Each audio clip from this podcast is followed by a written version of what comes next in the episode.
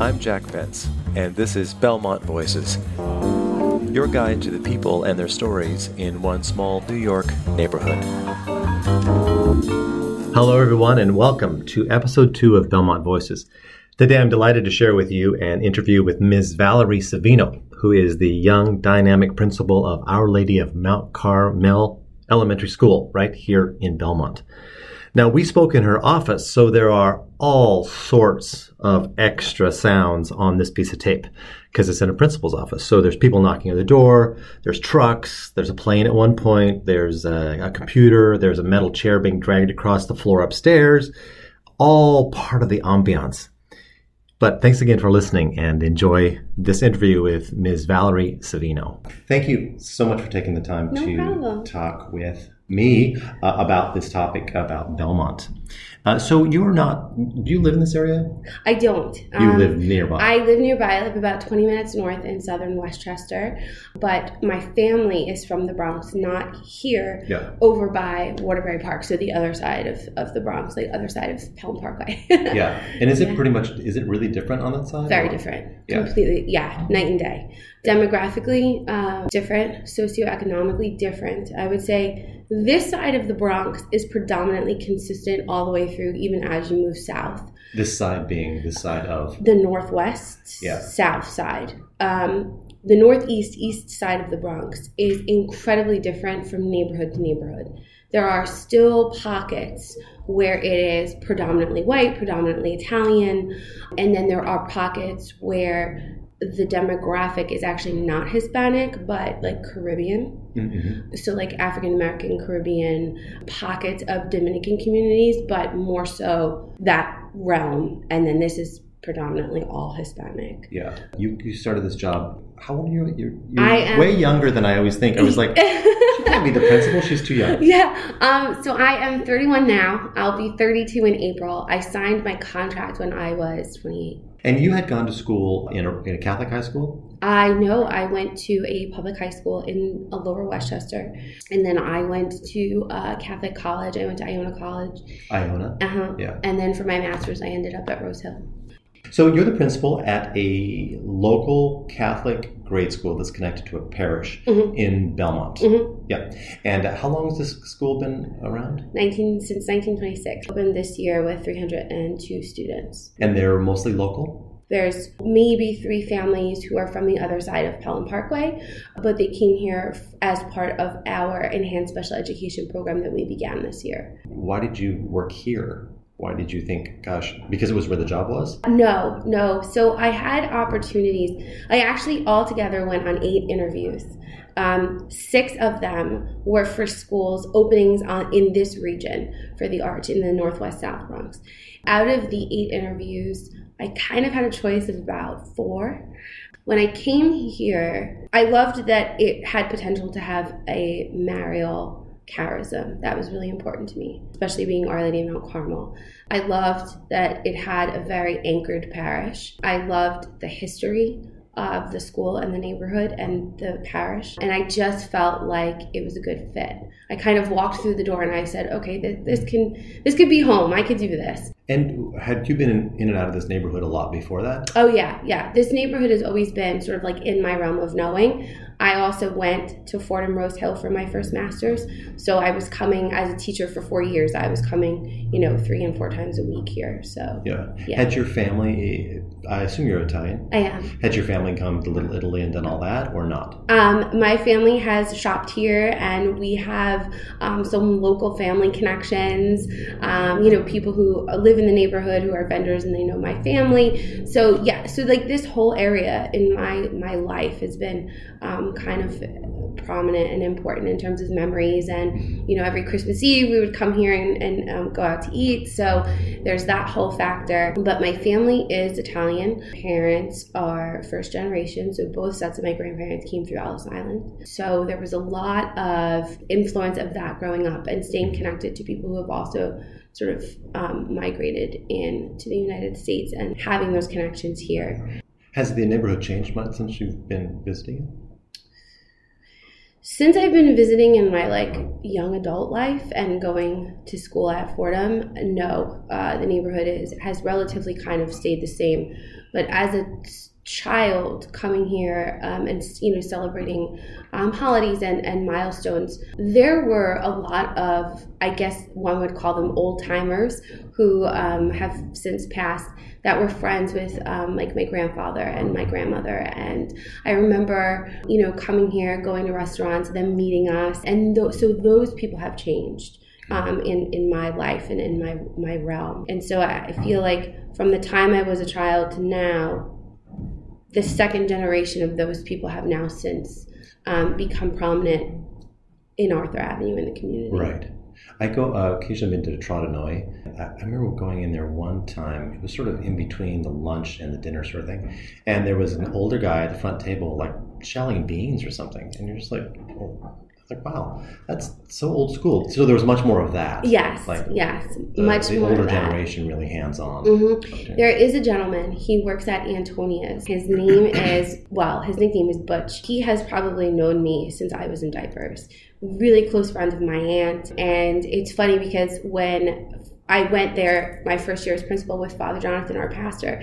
Father Jonathan was introducing me to everyone, but yet everyone already knew me. So it was like this very interesting, like, like let's let, you know, Father talk. Um, and then B- Butch said to him, I've known her forever. And so it was like this really just like funny kind of coming home type of thing. That's so nice. Yeah. And do you feel that neighborhood is safe or not? When, when people say, gosh, how do you live there or work there? It's, it's not safe.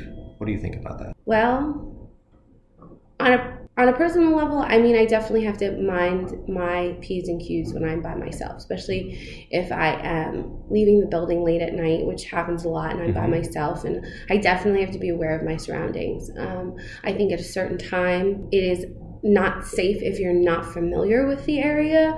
There are pockets where it can be questionable. Um, I've, you know, had scenarios where my parents have felt unsafe um, after they're picking up their kids late at night or they're walking by themselves. You know, so is it the safest neighborhood? No.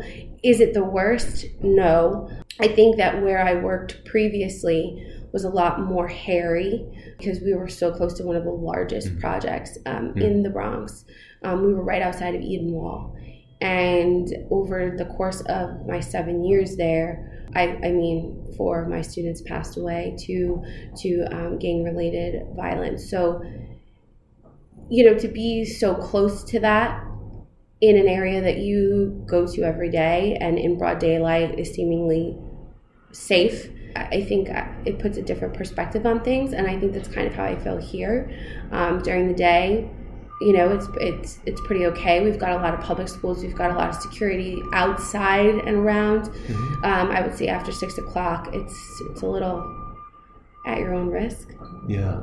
But I also feel like, and I don't know how statistically true this is. This is just like a personal perception. There are pockets of places in this neighborhood that are really attributed to like gang affiliation from what I'm hearing and what I've experienced. And I think it's one of those things where if you're not looking for it, you won't see it. If you know it exists, it's there. And for that, it, it, it's it's almost like a cultural part of the community, which is an, an interesting thing. It's kind yeah. of just an accepted reality. That that's, that that's yeah. part of it. What what would you say, the for you, the favorite places in the neighborhood? Oh, wow. The vendors. I love, you know, my first two years as principal, it was really hard for me to kind of like get out and enjoy the neighborhood. It was a lot of relationship building, a lot of meet and greets, a lot of, you know, if I was going somewhere, it was because I had a purpose or because I needed to know something that maybe, you know, everyone said, oh, go speak to Joe in the corner store or something like that. But now I would say, so a couple of my favorite places, I do a lot of food shopping and the market. I love to stop by Mike's Deli. Dave Greco is phenomenal. He is like an anchor in the community. He's always very nice. He never, never, never says no to us when we call and ask for donations or support. He's fantastic.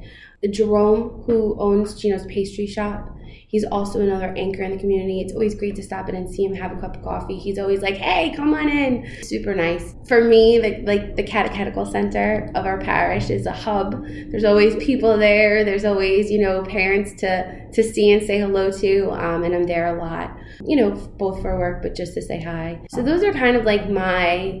like hot spots. Over the summer for the first time at Tra Di Noi, it was amazing, amazing food, um, wonderful people. And Antonia's, um, or Antonia's, we always have our faculty parties there. And that's kind of like a go-to place for everyone uh, in the neighborhood. So. so as kind of part of the old guard Italians, what's your experience of like the Kosovar Albanian thing? That's part of part of Little Italy as well. So my family, I'm half Buddies and I'm half Sicilian. And my father's family is from a small port town in Bari called Treet. And Treet is, a, it was a port town for like shipments and things like that. But when things really kicked up in Albania and in Kosovo, um, and during the war, a lot of people came over. So Kosovo is like ninety miles off the coast of Treet. And so a lot of people sought refuge um, in Italy during that time and kind of like migrated over.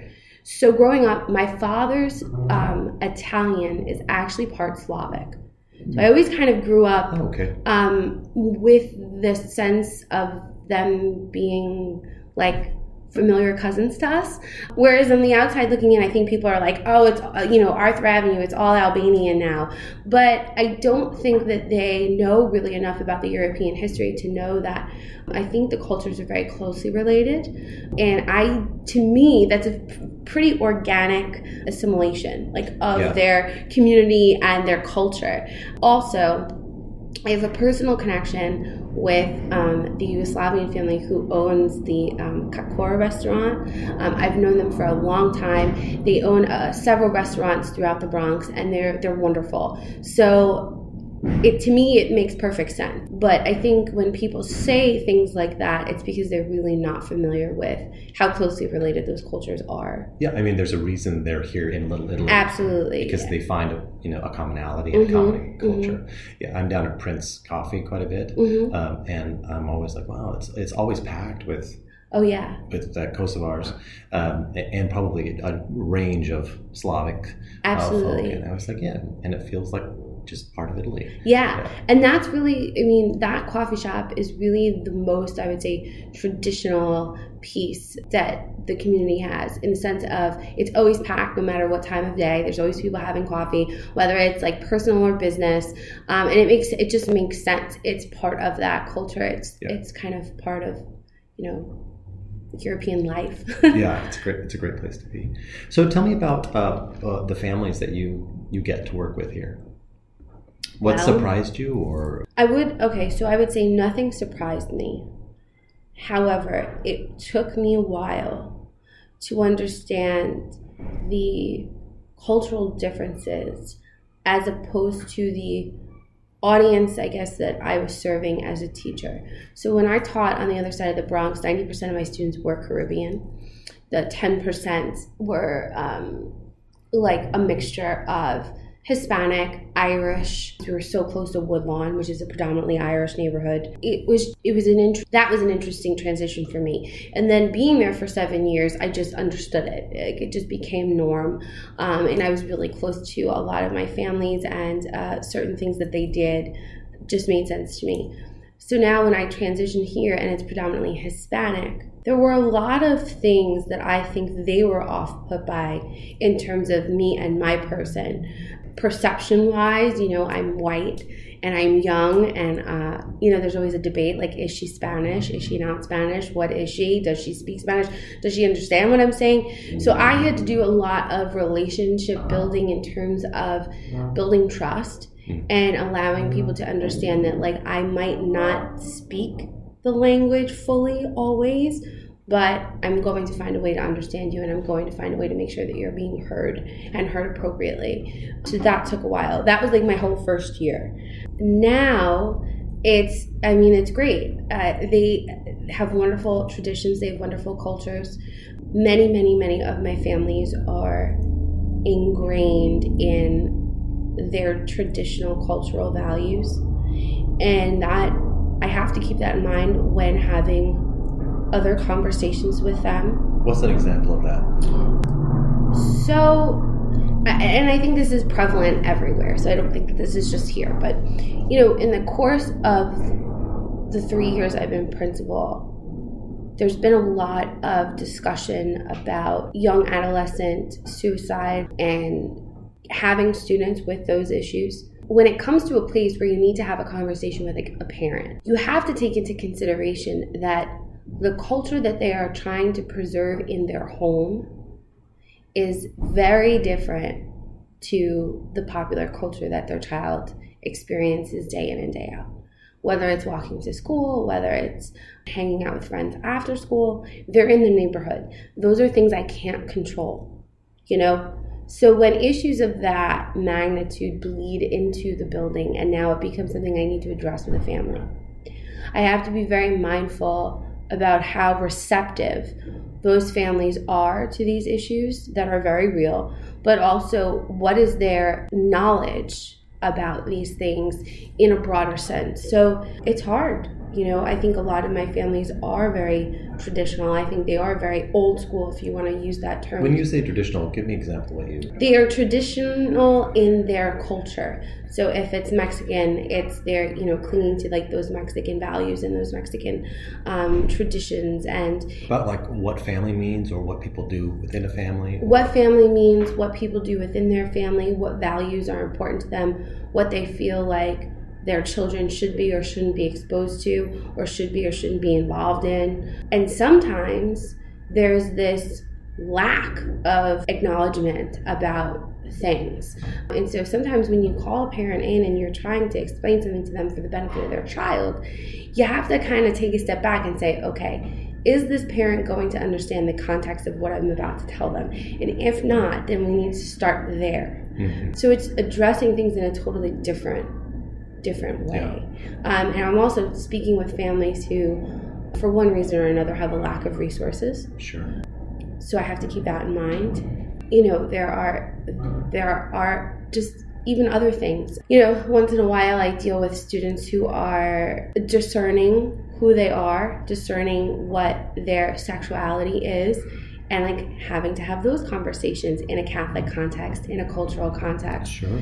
That's very challenging. When a parent calls me and says, so-and-so came home today and told me that another student said X, Y, and Z, and we don't talk about those things in, in my home. Mm-hmm. Rightfully so. However, in, in the world at large, these are the things that people are talking about, yeah. You know, which isn't necessarily not appropriate. Right? Yeah. So just because it's not in your home doesn't mean that your child won't be exposed to it. So those are the types of cultural conversations I'm having that are yeah. challenging. You know, here we are in a small, probably underfunded Catholic grade school. Mm-hmm. Like, what's the point? Like, why, why keep doing these things? Why not? Well, right? Yeah. Um, no, so it's interesting. I, I, I recently I was part of a study that a young principal is doing. She's doing her, her dissertation on Catholic schools in the tri-state area. So part of it was, I had a one-on-one interview with her, but then I was on a focus call, like a focus group call, with seven other female principals from Pennsylvania and Delaware and Maryland and like all of these like kind of places around. And the question was, what do you think the future of Catholic education is? Everybody was silent. And I said, well, I said, the future of Catholic education is whatever we want it to be. It's going to be different than what it is today. But I think what is important now is the thought of maybe having less religious presence in our schools than we do now. And what does that mean for the mission and the vision and the charism of your school? How are you identifying and forming lay people to continue that mission five, ten, fifteen, twenty years from now? Instructionally, how are we keeping up with the times? How are we keeping up with the competition? Um, because to some degree, it is a business. Um, and we have to keep that business alive and thriving. And, and how are you fiscally responsible for your school in terms of the decisions that you make and the programs that you choose to take on? And then I think, if we don't do this, who will do it, right? Which sounds kind of, I don't know, uh, facetious, I guess. But What I mean is, over time, there have been a lot of people straying away from the church, and I think that there's several different factors that play into that. I also think it has to do with culture, and that's like a whole other thing. But when I gave this answer on the focus call, and I was like really positive about it, and I truly, it's genuinely something that I live and breathe, a woman chimed in and she said, hi, you know, my name is so-and-so, and I've been a principal for thirty some odd years, and you sound like a millennial. I'm not that hopeful. And I thought to myself, like the first immediate thought was, this is the problem. And like, it's okay to say that we're at a place where we're rethinking the future of Catholic education and why we do what we do and how we do what we do. And I think that's a very honest thing to say. I think people are either tired or they've been in it so long that I think there is this sense across the Archdiocese of the changing of the guard. And like, that's okay, you know? Um, and I think sometimes we need to lead with the lens of, I am not always going to be here. I am not always going to be principal, superintendent, whatever, you know, the case may be. And how do I make decisions that give this school solid anchors to propel it forward for whatever the future holds? And I wish that more people kind of looked at this time and place as an opportunity as opposed to a decline. What does success look like for a student or a family at this school? When you say, wow, that's actually working. It depends on the student, it depends on the family. I think base level, they make it into a wonderful high school. That could be a Catholic high school where they receive like a partial scholarship and the family doesn't have to worry about, worry about anything for the next four years. It could be a Bronx specialized high school um, where they're going to pursue their dream of singing, acting, dancing, um, engineering. Um, success overall is giving students an opportunity that their parents never had and might not ever have. That's part one. I think part two is when we talk about the culture of special education, it is rethinking the way that we think and speak about education and inclusivity and equal education. Equal education isn't necessarily giving every child the same thing, as opposed to giving each child what he or she needs to be successful on a personal level. So what does that personal best look like? What does that personal growth look like? And that's not something that's necessarily measured anymore by some broad stroke of uh, a benchmark, a standard. Um, it's very individual. And um, I think the art has taken strides at large in their Pathways to Excellence um, strategic plan um, to really adopt software and programs that address an individual child's needs. And that, that I think is success. Um, what do you think your uh, the ability to have Jesuit Scholastics here on this kind of team, is that helpful? Is it not? What what are they? Super helpful. Why is that? Um, so first of all, the young men that we have like truly been blessed with fit in perfectly. Um, they're dynamic. They're funny. They're real people, and I think we forget. I go back, well, to answer this, it's sort of part personal. So I want to go back to um, grad school at Fordham uh, when I was in the theology program. I'll never forget the first class I had. It was an, it was an Old Testament class. And I was probably one of like three women and all young men, and a large part of them were scholastics. And this was like in two thousand ten. And I would go to class and uh, twice a week, and I was so frustrated because here we are sort of like analytically and very academically talking about scripture that is very personal, I, I'm assuming, to every single person in the room for different reasons. And there was this really interesting dynamic because I was the only teacher and I was the only person saying, but how would you teach this to students? Why is this important? Why is this applicable? We can't just say, oh yeah, it was written like this because of history or its historical context or because the author meant X, Y, and Z or because of the translation. Like, yes, there is a very real literal component to it, which is very important for interpretation.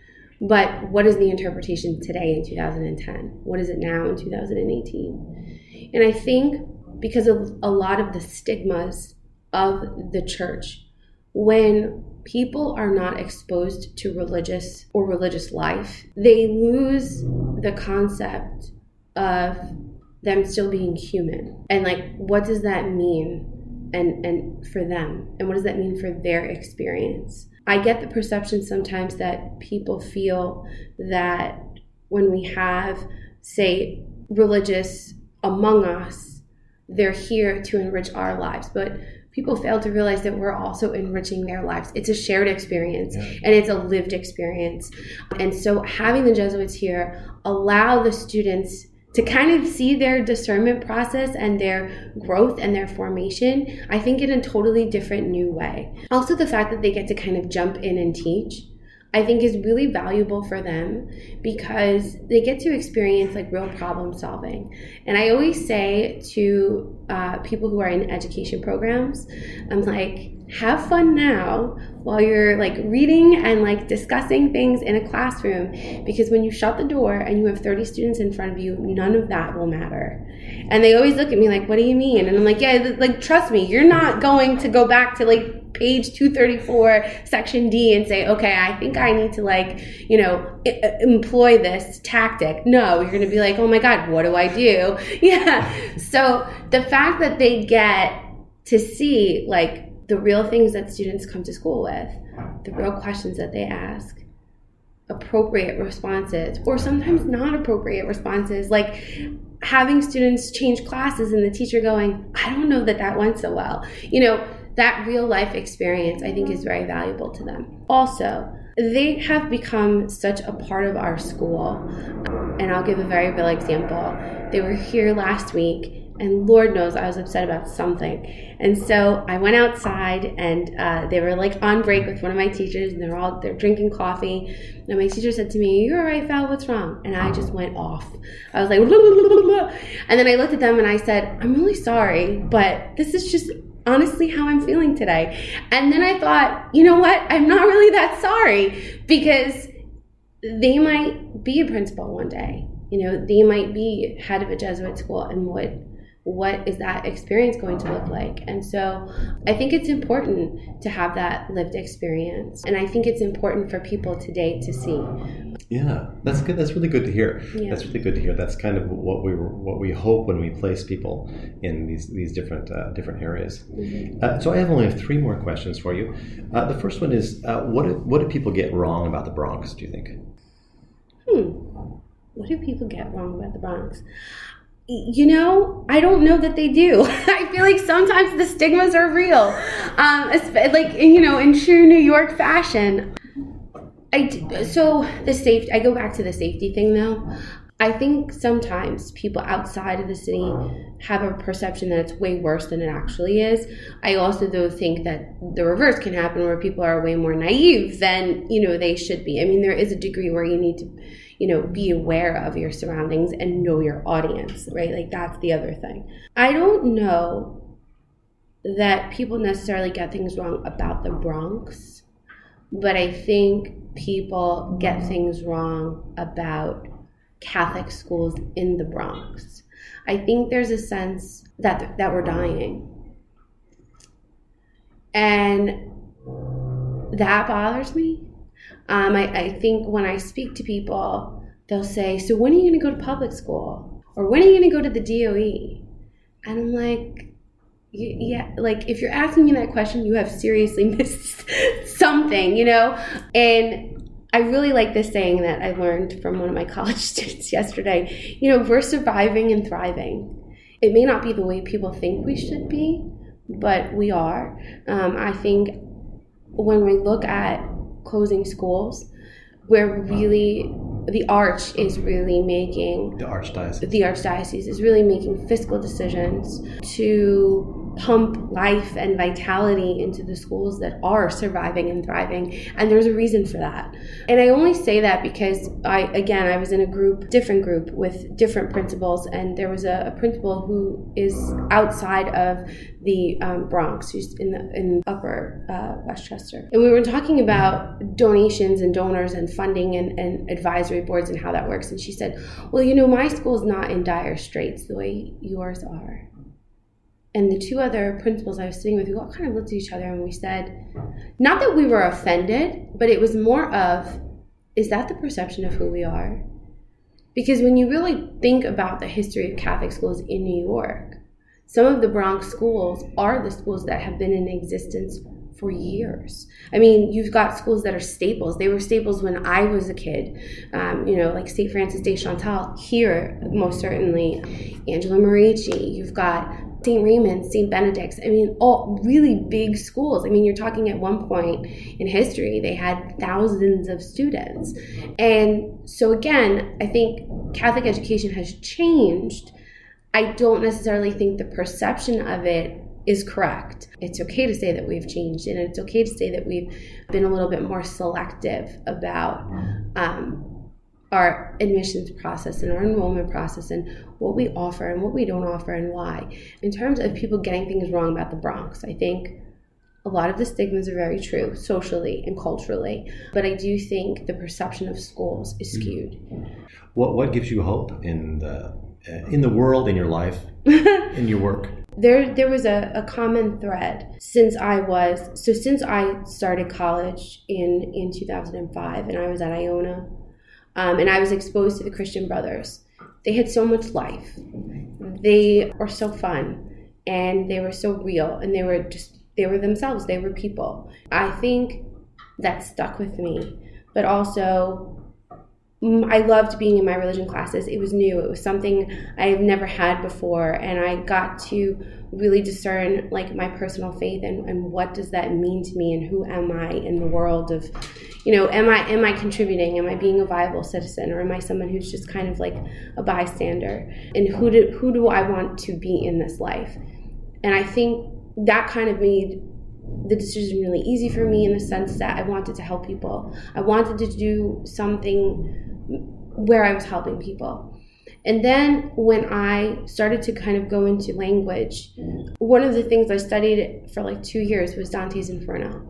So much, you know, religious symbolism, so much of the concepts of the early church permeated like everything that I was learning, and it was interesting to me. And when I was about to graduate and I had a minor in religious studies, I said to myself, you know, I'm bored. I don't know that I really want to be teaching grammar and like declensions like for the rest of my career. There's something I'm missing here, and I think I think it's the faith piece. Like I, I think I really want to teach that. I really want to talk about that all day, every day.